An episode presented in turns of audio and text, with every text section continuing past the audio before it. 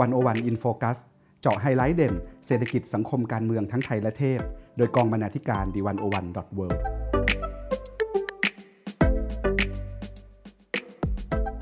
สวัสดีครับท่านผู้ฟัง ขอต้อนรับทุกท่านเข้าสู่รายการ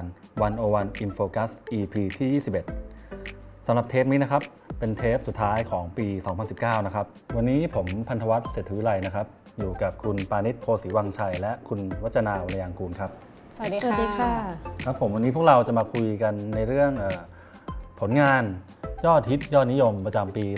2019 ที่เผยแพร่ลงใน D101 World นะครับ ก็เดี๋ยวจะ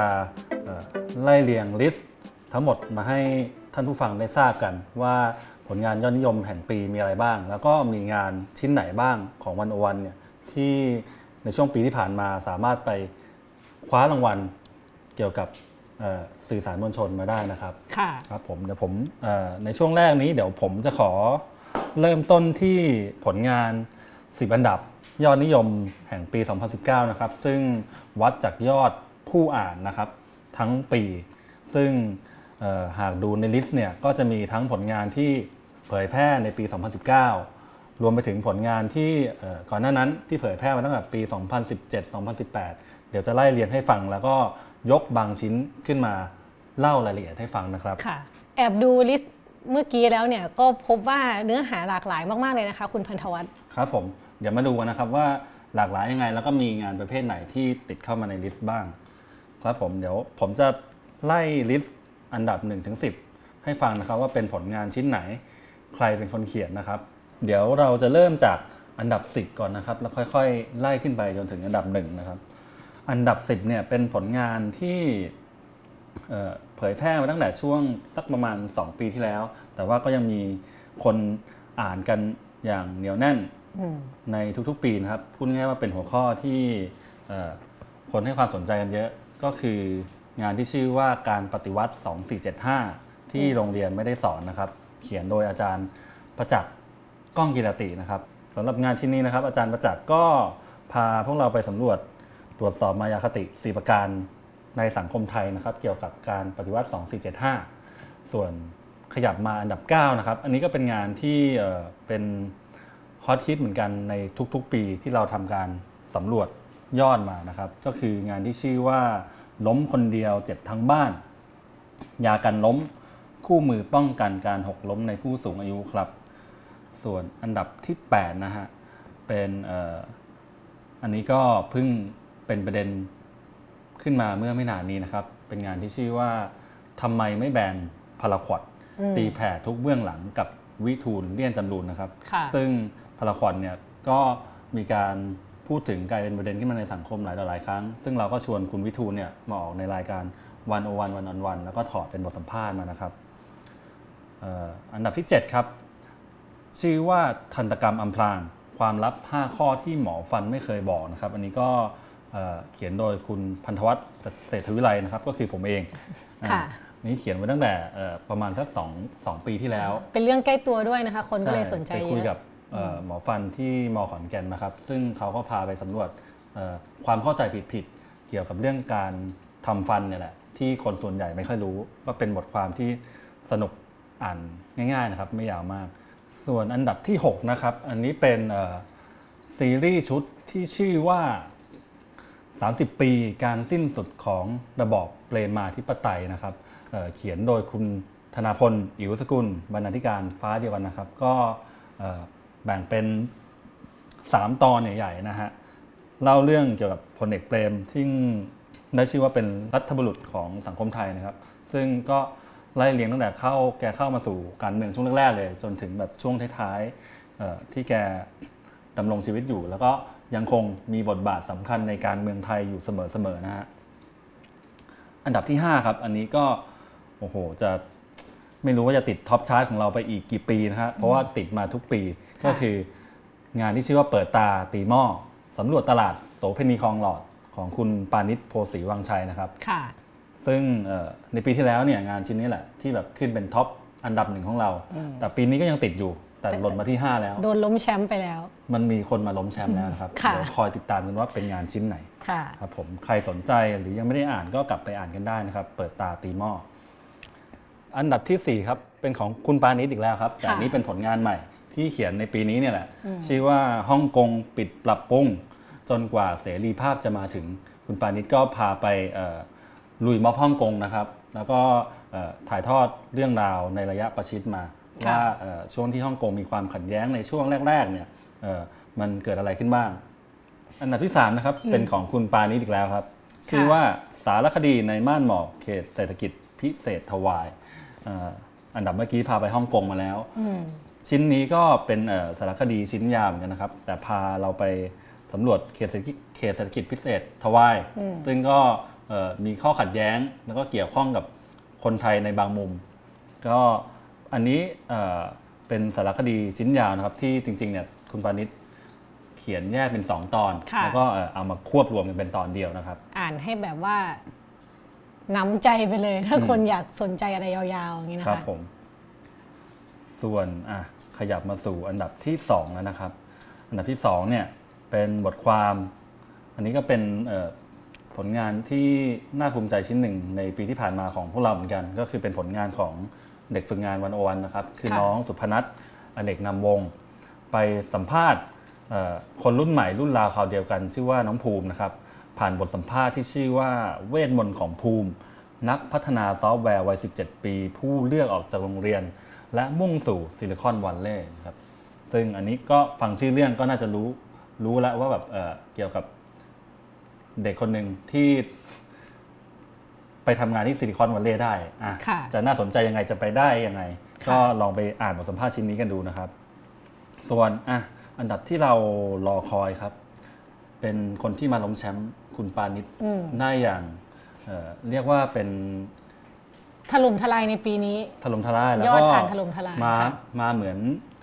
ม้ามืดม้าตีนปลายก็ว่าได้ เพราะว่าเป็นงานที่เพิ่งเผยแพร่ไปเมื่อช่วงเดือนพฤศจิกายนนี้เองนะครับ คืองานที่ชื่อว่า โลกของเมียฝรั่ง เรื่องเล่าที่ไม่มีผู้ชายอีสานในสังคมที่ไม่มีอนาคตนะครับ ก็เป็นผลงานที่ต่อยอดมาจากการไปชมสารคดีเรื่อง Hard b o u รักเอ่ยนะครับ ซึ่งถ่ายทอดเรื่องราวของเมียฝรั่งครับทีนี้จากผลงาน 10 ชิ้นที่เราไล่เรียงกันมาเนี่ยเดี๋ยวเราจะยกมา 3 อันดับแรกนะครับ ลงดีเทลให้ท่านผู้ฟังได้อ่อ ทราบกันคร่าวๆว่าในแต่ละชิ้นเนี่ยเกี่ยวกับอะไรพูดถึงอะไรบ้าง เพื่อเป็นน้ำจิ้มให้ไปอ่านต่อครับขอผมขอเริ่มที่งานลำดับที่ 3 นะครับค่ะเอ่อสารคดีในม่านหมอกเขตเศรษฐกิจพิเศษทวายค่ะโดยคุณปานิชครับ เดี๋ยวจะให้คุณปานิชเล่าให้ฟังหน่อยครับ ค่ะ ก็จริงๆ เราเรื่องถวายเนี่ยเคยจัดแบบเต็มๆ ไปตอนหนึ่งนะคะ แต่อันนั้นเนี่ครัยบผมว่าด้วยเรื่องของเขตเศรษฐกิจพิเศษอ่าแต่ว่าครั้งนี้เนี่ยจะเล่าให้มันเห็นเป็นมุมชีวิตคนขึ้นมานิดนึงก็คือว่า ที่ทวายค่ะเก่าโดยสรุปนะคะว่ากำลังจะมีการสร้างเขตเศรษฐกิจพิเศษ ซึ่งถ้าสร้างเสร็จเนี่ยจะกลายเป็นเขตนิคมอุตสาหกรรมที่ใหญ่ที่สุดในภูมิภาคเอเชียตะวันออกเฉียงใต้เลย ก็คือพื้นที่กว้างกว่า 200 ตารางกิโลเมตร กวาดหมู่บ้านไปหลายสิบหมู่บ้านเลยนะคะ ทีนี้เนี่ยปัญหาก็คือว่าเมื่อเมื่อไหร่ก็ตามที่การลงทุนลงไปตื้มใส่ที่ใดที่หนึ่งเนี่ยชีวิตของผู้คนมันได้รับผลกระทบอยู่แล้ว ก็เลยมีการ ต่อสู้ของชาวบ้าน เพราะว่านอกจากจะกระเทือนเรื่องที่ดินแล้วเนี่ยยังกระเทือนเรื่องสิ่งแวดล้อมอาจากคนที่เคย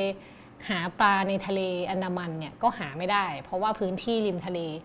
ก็ถูกเปลี่ยนไปเป็นเขตเศรษฐกิจพิเศษหมดเลยอย่างเงี้ยนะคะ หรือบางที่ก็ต้องทำเขื่อนเพื่อเอาไฟมาป้อนให้เขตเศรษฐกิจพิเศษ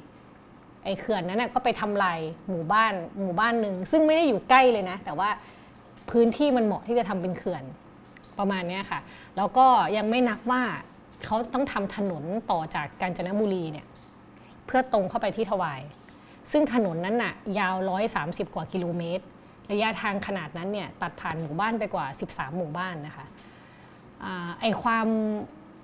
เม็ดเงินจำนวนมหาศาลที่ลงไปเนี่ยกวาดเอาชีวิตของชาวบ้านไปเยอะมากมหาศาลมาก ก็เลยไปลงพื้นที่ดูค่ะว่า ชาวบ้านที่ว่าเนี่ยเขาเจอ ปัญหาอะไรบ้าง ครับผมค่ะช่วงนั้นเอ่อคุณปานิชลงไปอยู่ที่ทวายกี่วันนะฮะประมาณอาทิตย์หนึ่งค่ะ ไปกับทีมข่าวหลายแห่งเหมือนกันค่ะอ๋อเพราะว่าเป็นอ่าชมรมสิ่งแวดล้อมกับสำนักข่าว Internews เขาเป็นคนให้ทุนอืมก็คือพาไปดูอย่างถึงน้ำถึงเนื้อเลยแหละ ใช่ค่ะอ่าฮะครับผมถ้าท่านผู้ฟังสนใจก็ลองเข้าไปไล่อ่านกันดูนะครับ ทีนี้ขยับมาที่อันดับที่2บ้างครับ อย่างที่เมื่อกี้เราเกริ่นกันไปบ้างแล้ว ก็คือเอ่อ บทสัมภาษณ์ที่ชื่อว่าเวทมนต์ของภูมินะครับนักค่ะพัฒนาซอฟต์แวร์วัย 17 ปี ผู้เลือกออกจากโรงเรียนมุ่งสู่ซิลิคอนวัลเลย์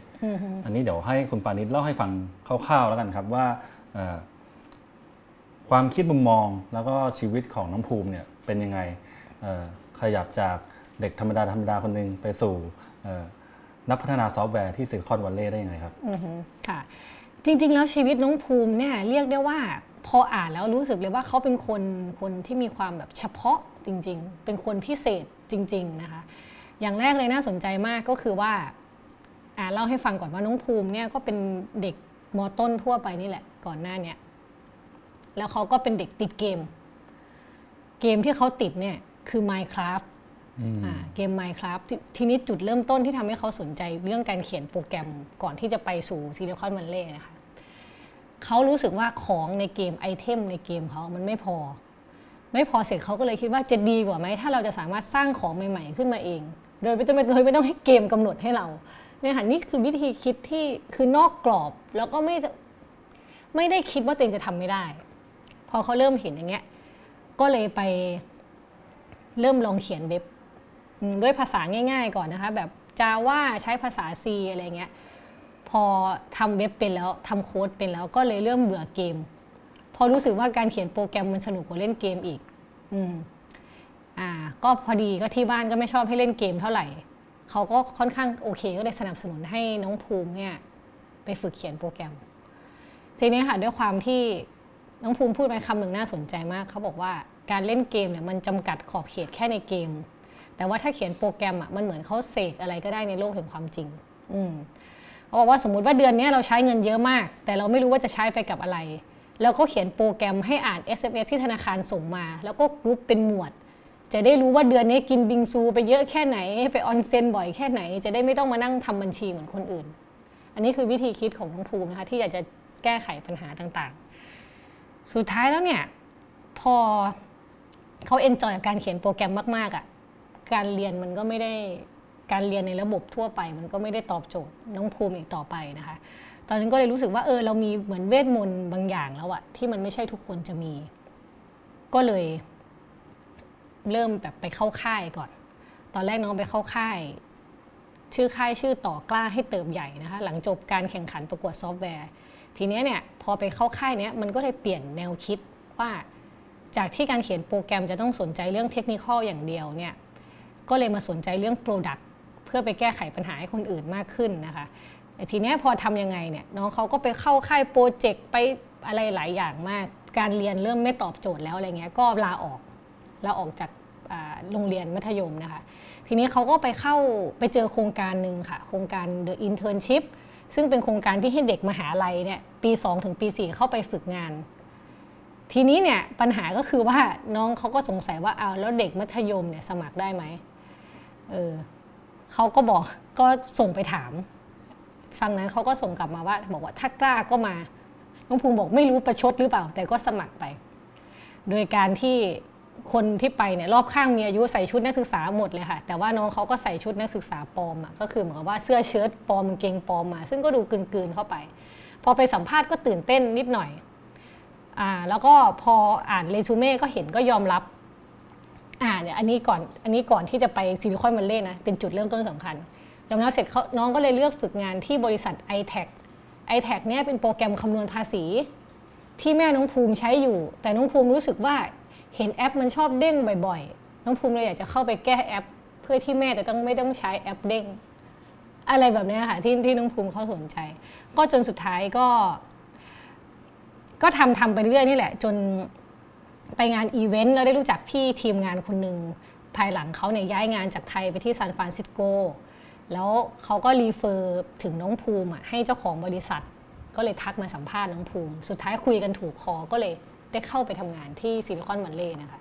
หลังจากนั้นน้องภูมิก็ได้ไปเจอโลก โลกที่ไม่มีขีดจำกัดอย่างที่น้องเขาชื่นชมมาเสมออะไรเงี้ย แล้วก็ได้ไปเจอเทคโนโลยีล้ำยุคมากมาย โดยที่ไม่มีการตัดสินว่า คนนี้เด็กคนนี้ผู้ใหญ่ คนนี้ทำอะไรได้ คนนี้ทำอะไรไม่ได้ บางทีนั่งถกประเด็นเทคโนโลยีกันในบาเบียอะไรแบบนี้ก็มีนะคะที่น้องเขาเล่า ก็เยอะมากเลยประสบการณ์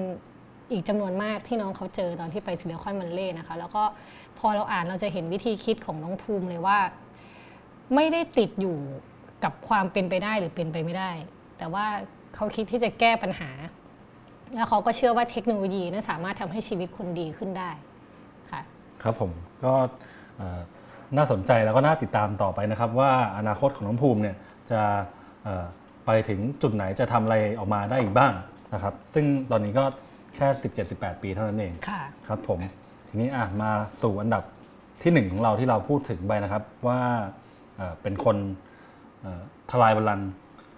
อันดับหนึ่งของคุณปานิชลงมาก็คืออย่าถึงขนาดบัลลังก์เลยค่ะงานที่ชื่อว่าโลกของเมียฝรั่ง เรื่องเล่าที่ไม่มีผู้ชายอีสานในสังคมที่ไม่มีอนาคตนะครับ โดยคุณวัจนาวแรงกูลครับผมที่น่าตื่นเต้นกว่านั้นก็คืองานชิ้นนี้นะครับทยานขึ้นสู่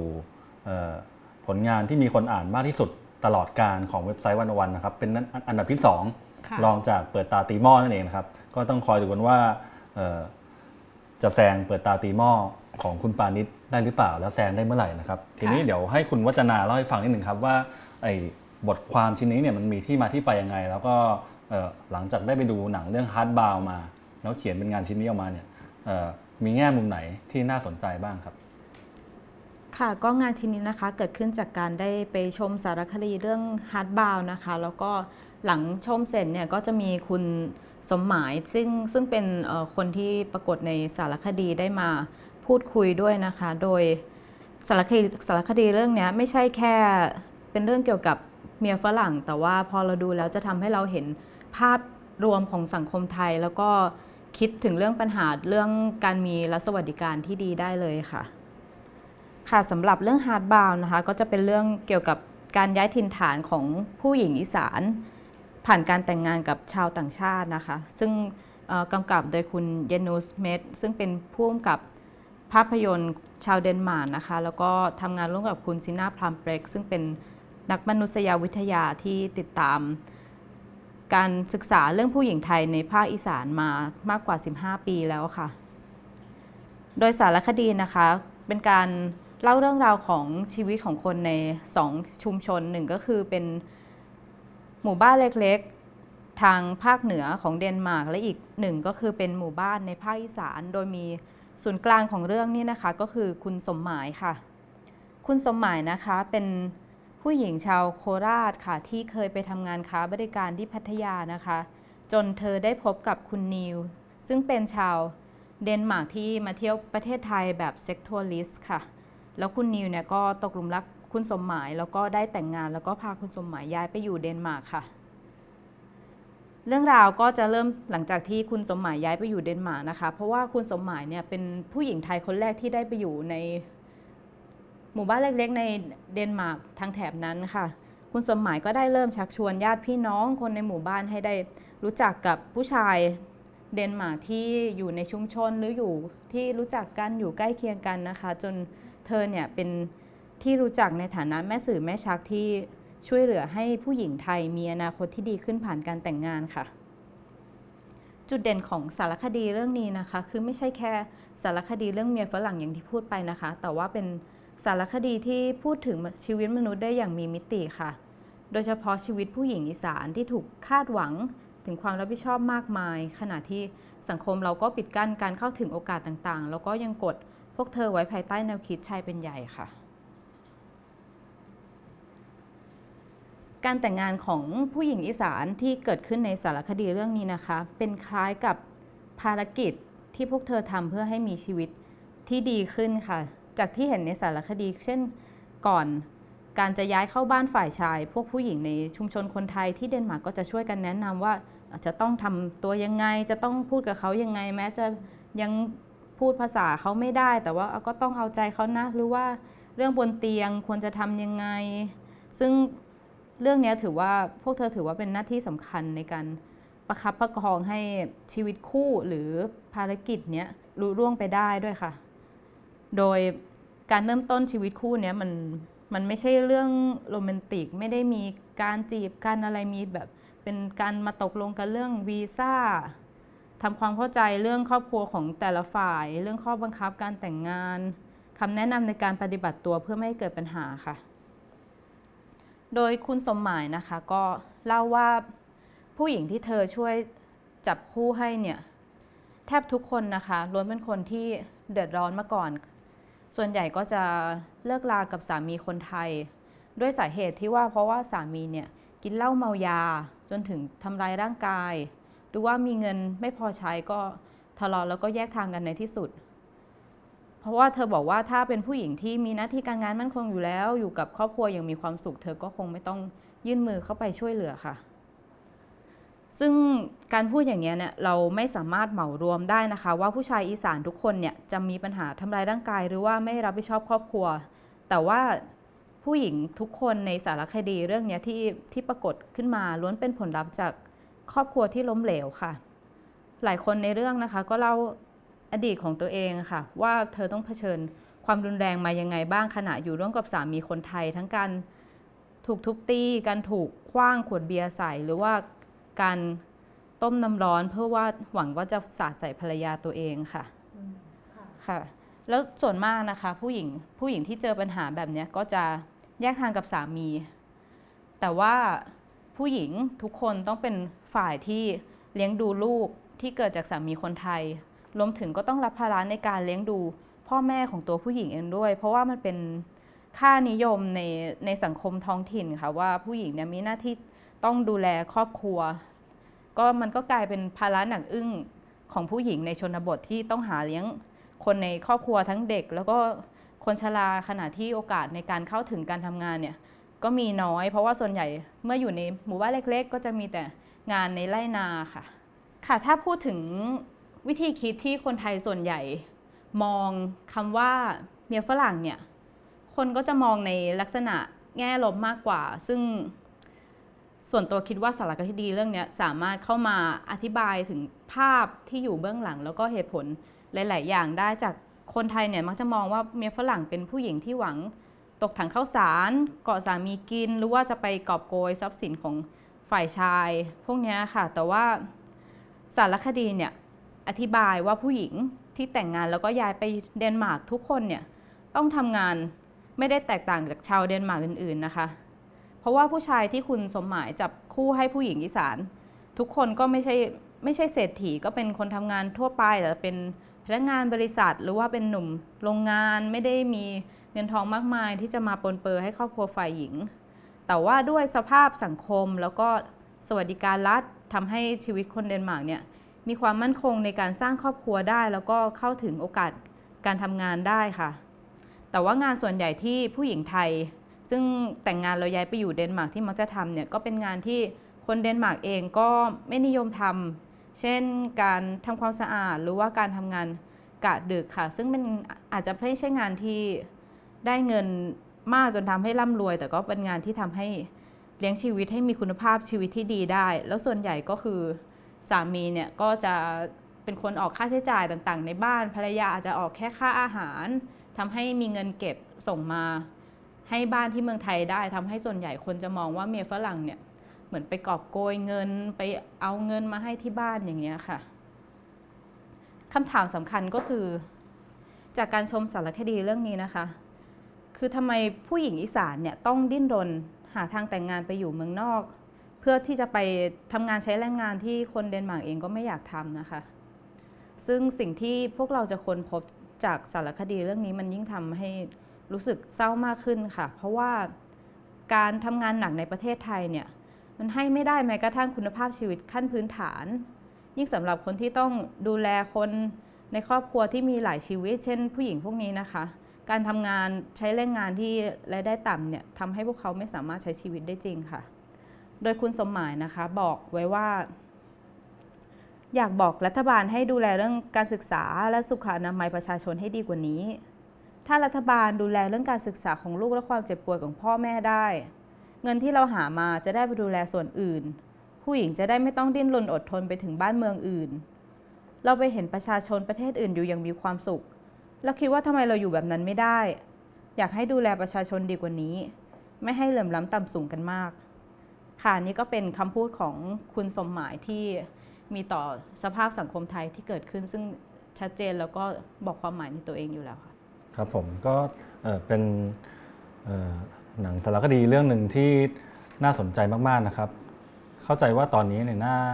น่าจะหาดูยากพอสมควรแล้ว แต่ว่าค่ะก็หนังก็เข้าประมาณช่วงเดือนที่ผ่านมาค่ะ แต่ว่า ก็เข้าแบบจำกัดลงค่ะ เพราะว่าเรื่องหนังสารคดีนี่ก็ยังมีพื้นที่น้อยมากในสังคมไทยค่ะครับผม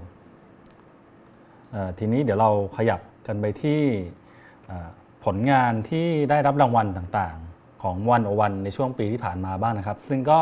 มีอยู่หลายชิ้นหลายรางวัลเลยทีเดียว เดี๋ยวผมจะไล่เรียงให้ฟังคร่าวๆนะครับว่ามีชิ้นไหนบ้างที่ได้รับรางวัลอะไรรางวัลแรกนะครับ เอ่อเป็นรางวัลซึ่งเอ่อเราได้รับมาตั้งแต่ช่วงต้นปี 2562 เลยค่ะก็คือ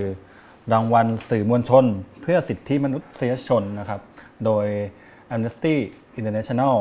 ประจำประเทศไทยนะครับ ซึ่งอันเนี้ยนะก็เป็นรางวัลที่เปิดรับสมัครมาตั้งแต่ช่วงปลายปี 2561 แล้วค่ะแล้วก็มาประกาศผลในช่วงต้นปี 2562 ที่ผ่านมานะครับ ซึ่งวันอวันก็อ่าได้มา 2 รางวัลนะครับ ในประเภทเอ่อข่าวและสารคดีเชิงข่าวประเภทสื่อออนไลน์นะครับ ได้เอ่อรางวัลชมเชยมาทั้งสิ้น 2 รางวัลค่ะรางวัลแรกก็อีกแล้วนะครับ เปิดตาตีหม้อ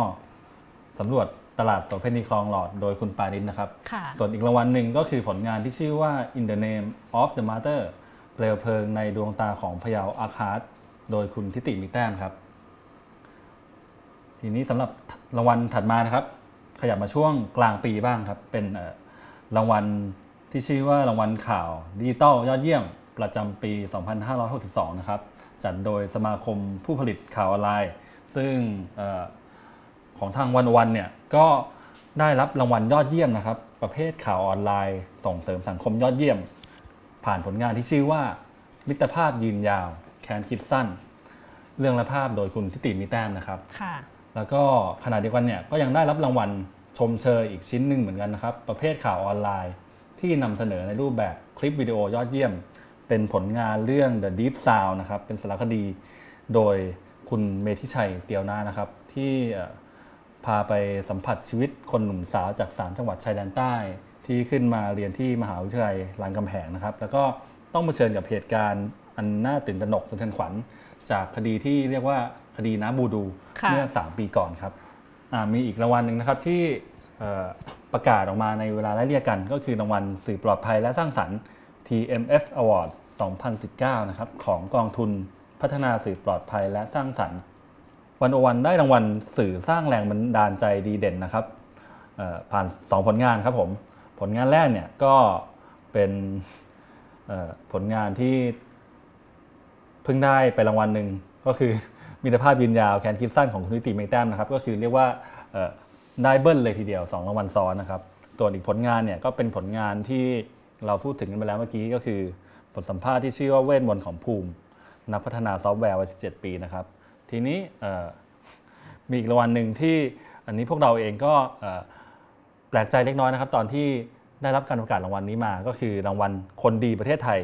ปีที่ 11 ประจำปี 2562 ครับ โดยมูลนิธิคนดี ประเทศไทย และบริษัท CPO จำกัดมหาชนนะครับเเขาให้รางวัลของวันอวันเนี่ยในรางวัลสาขาสื่อมวลชน ข่าวส่งเสริมสิ่งแวดล้อมดีเด่นครับเป็นผลงานที่วันอวันเนี่ยนำเสนอในหมวดของ sustainability นะครับซึ่งก็เป็นหมวดที่วันอวันอาจจะไม่ได้เน้นมาก แต่ว่าเราก็มีเนื้อหาที่พูดถึงเรื่องความยั่งยืนเรื่องสิ่งแวดล้อมมาอย่างสม่ำเสมอนะครับ ถ้าท่านผู้ฟังสนใจก็สามารถเข้าไปอ่านกันได้ในหมวด social issue แล้วก็คลิกเข้าไปที่คำที่เขียนว่า sustainability นะครับผม ทีนี้เอ่ออย่างที่กล่าวไปว่ามีผลงานชิ้นหนึ่งเนี่ยที่ได้มา 2 รางวัล ก็คือมิตรภาพยืนยาวแคนคิดสั้น อันนี้ก็เดี๋ยวจะให้คุณวัจนาช่วยเล่าให้ฟังคร่าวๆหน่อยนะครับ ว่าผลงานชิ้นนี้มันพูดถึงอะไรเล่าเรื่องใคร แล้วก็เอ่อมันน่าสนใจยังไงถึงคว้ารางวัลมาได้ถึง 2 รางวัลติดครับ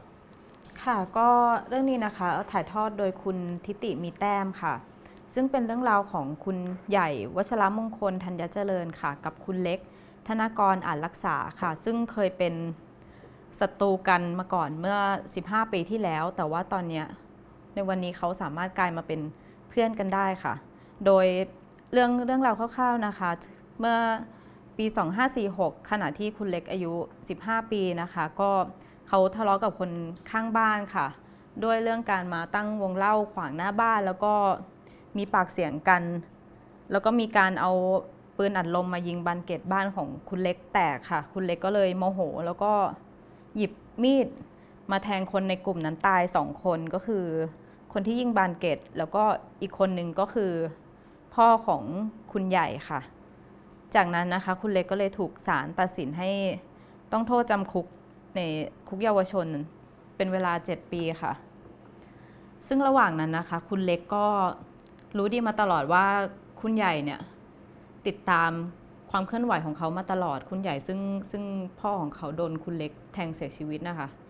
ขนาดว่าตอนขึ้นศาลเยาวชนและครอบครัวนะคะ คุณใหญ่ก็ยังให้คนตามไปแล้วก็ฝากบอกว่าเขารอเอาคืนอยู่ค่ะ แล้วพอ ต่อมาคุณเล็กก็ได้ไปอยู่ในศูนย์ฝึกอบรมเด็กและเยาวชนชายบ้านมูทิตานะคะ ก็คุณใหญ่ก็ยังฝากเพื่อนไปบอกให้เขารู้ตัวอยู่เสมอว่า เดี๋ยวเจอกัน แล้วต่อมาก็คุณใหญ่เนี่ยนะคะก็ถูกจับในคดีป้นทรัพย์ทำให้ได้เข้าบ้านกรุณา แต่ว่าคุณเล็กอะได้ย้ายไปที่บ้านกาญจนาพิเศษแล้วคุณใหญ่ก็พยายามทำตัวให้ดีขึ้น เพื่อให้เขาจะได้ย้ายไปอยู่บ้านกาญจนาพิเศษซึ่ง เป็นที่เดียวกับคุณเล็กนะคะ ส่วนคุณเล็กเนี่ยก็พอรู้ตัวแล้วว่า คุณใหญ่ที่มีความแค้นกับเขาเนี่ยกำลังย้ายมาเขาก็ปรึกษาป้ามน คือคุณทิชานานครนะคะ เป็นผู้อำนวยการบ้านกาญจนาว่าโจทย์เขาเนี่ยกำลังย้ายมาแล้ว แล้วเขาก็รู้ตัวว่าเขากำลังจะมีอันตรายค่ะ ซึ่งป้ามนก็พยายามสร้างกระบวนการ ซึ่งป้ามนเป็นสิ่งที่ป้ามนเนี่ยใช้ในคนที่บ้านกาญจนาพิเศษมาค่ะ โดยมีอยู่วันหนึ่งซึ่งทางที่บ้านกาญจนาพิเศษเนี่ยก็จัดเป็นวันขอขมา แล้วก็คุณเล็กแล้วก็พ่อคุณเล็กเนี่ยก็ได้เข้าไปขอขมาย่าของคุณใหญ่ ซึ่งทำให้คุณใหญ่เนี่ยที่ยอมย้ายตาม คุณเล็กมาเนี่ยรู้สึกรู้สึกสับสนว่าทำไมย่าของเขาถึงสามารถให้อภัยคุณเล็กได้ ซึ่งคุณเล็กเนี่ยเป็นคนที่ฆ่าลูกชายของย่า ซึ่งก็คือพ่อของคุณใหญ่นะคะ โดยคุณใหญ่เนี่ยเขาบอกว่าผมไม่รู้ความคิดของย่า แต่ผมมีย่าเหมือนเป็นแม่ ถ้าย่าที่เป็นคนคลอดพ่อผมออกมายังให้อภัยได้ แล้วทำไมผมจะให้อภัยไม่ได้ เวลานั้นผมสับสนตัวเองมาก ใกล้จุดที่จะฆ่าเล็กได้แล้ว ผมทรมานความคิดตัวเอง แล้วผมก็ถูกขัดเกลาใหม่ ความรู้สึกผมเบาลง ผมค่อยๆถูกขัดเกลาใหม่สี่เดือนที่บ้านกาญจนาพูดไปก็เหมือนผมโดนป้ามนล้างสมอง มันมีเหรอวะคนแบบป้ามน เวลาเราทำผิดเขาร้องไห้เราก็มองเราเป็นลูกหลานเขากล้าจับมือเรากล้ากอดเรา ไม่รังเกียจเรา ผมเคยคิดว่า มันน้ำเน่า ผมเนี่ยเป็น เป็นเหมือนน้ำที่มันเน่าไปแล้ว การเอาสารส้มมาแกว่งอะ มันก็ใส่ไม่ได้ทันที แต่ผมเข้าใจว่าผมตอนนั้นนะผมได้รับการดูแลที่ดี พอหลังจากเวลาผ่านมาเมื่อคุณใหญ่ได้รับการขัดเกลาในบ้านกาญจนาเขาก็สามารถกลายมาเป็นเพื่อนกับคุณเล็กได้นะคะ จนถึงวันนี้ผ่านมา 15 ปีแล้ว คุณใหญ่เนี่ยก็ทำอาชีพ ขายของแฟชั่นวัยรุ่นทางออนไลน์ คุณเล็กก็ขายรองเท้ามือสองตามตลาดนะ ซึ่งทั้งคู่ก็พ้นโทษมาแล้วก็สามารถใช้ชีวิตในสังคมได้ตามปกติ พอพ้นจากเวลางานทั้งคู่ก็จะมานั่งเล่นกันที่บ้านของคุณใหญ่ แล้วก็อุ้มลูกอุ้มหลานของเพื่อนเล่นกัน แล้วก็คือเขากลายมาเป็นเพื่อนกัน แล้วกลายเป็นเหมือนคล้ายๆ ครอบครัวเดียวกันค่ะ ครับผมทั้งหมดนั้นก็เป็นเเรื่องราวของผลงานยอดนิยม แห่งปี 2019 นะครับใน D1 One World ซึ่งก็อย่างที่เกริ่นไปตอนแรกนะครับ ว่าผลงานของเราก็มีหลากหลายประเภท แล้วก็เนื้อหาที่ค่อนข้างที่จะหลากหลายทีเดียวนะครับ ครับผมถ้าท่านผู้ฟังสนใจติดตามงานชิ้นไหนอยากอ่านแบบละเอียดนะครับ ก็สามารถเเข้าไปตามอ่านได้เช่นเคยนะครับ เดี๋ยวเราจะแปะลิงก์ไว้ให้ในโพสต์นี้เหมือนเดิมนะครับ สำหรับวันนี้พวกเราทั้ง 3 คนนะครับ ก็ต้องขอถือโอกาสสวัสดีปีใหม่ล่วงหน้านะครับ 2020 ค่ะ ครับผมก็ขอให้ทุกท่านมีความสุขกับปี 2020 นะครับ แล้วก็ถ้าหากจะเดินทางไปไหนไปเที่ยวไหน ก็เดินทางโดยสวัสดิภาพ และด้วยความไม่ประมาทนะครับ วันนี้พวกค่ะเรา 3 คนพันธวัฒน์ปานิชแล้วก็คุณวัจนา ก็ขอลาทุกท่านไปก่อนเท่านี้ครับ สวัสดีปีใหม่ครับ สวัสดีค่ะ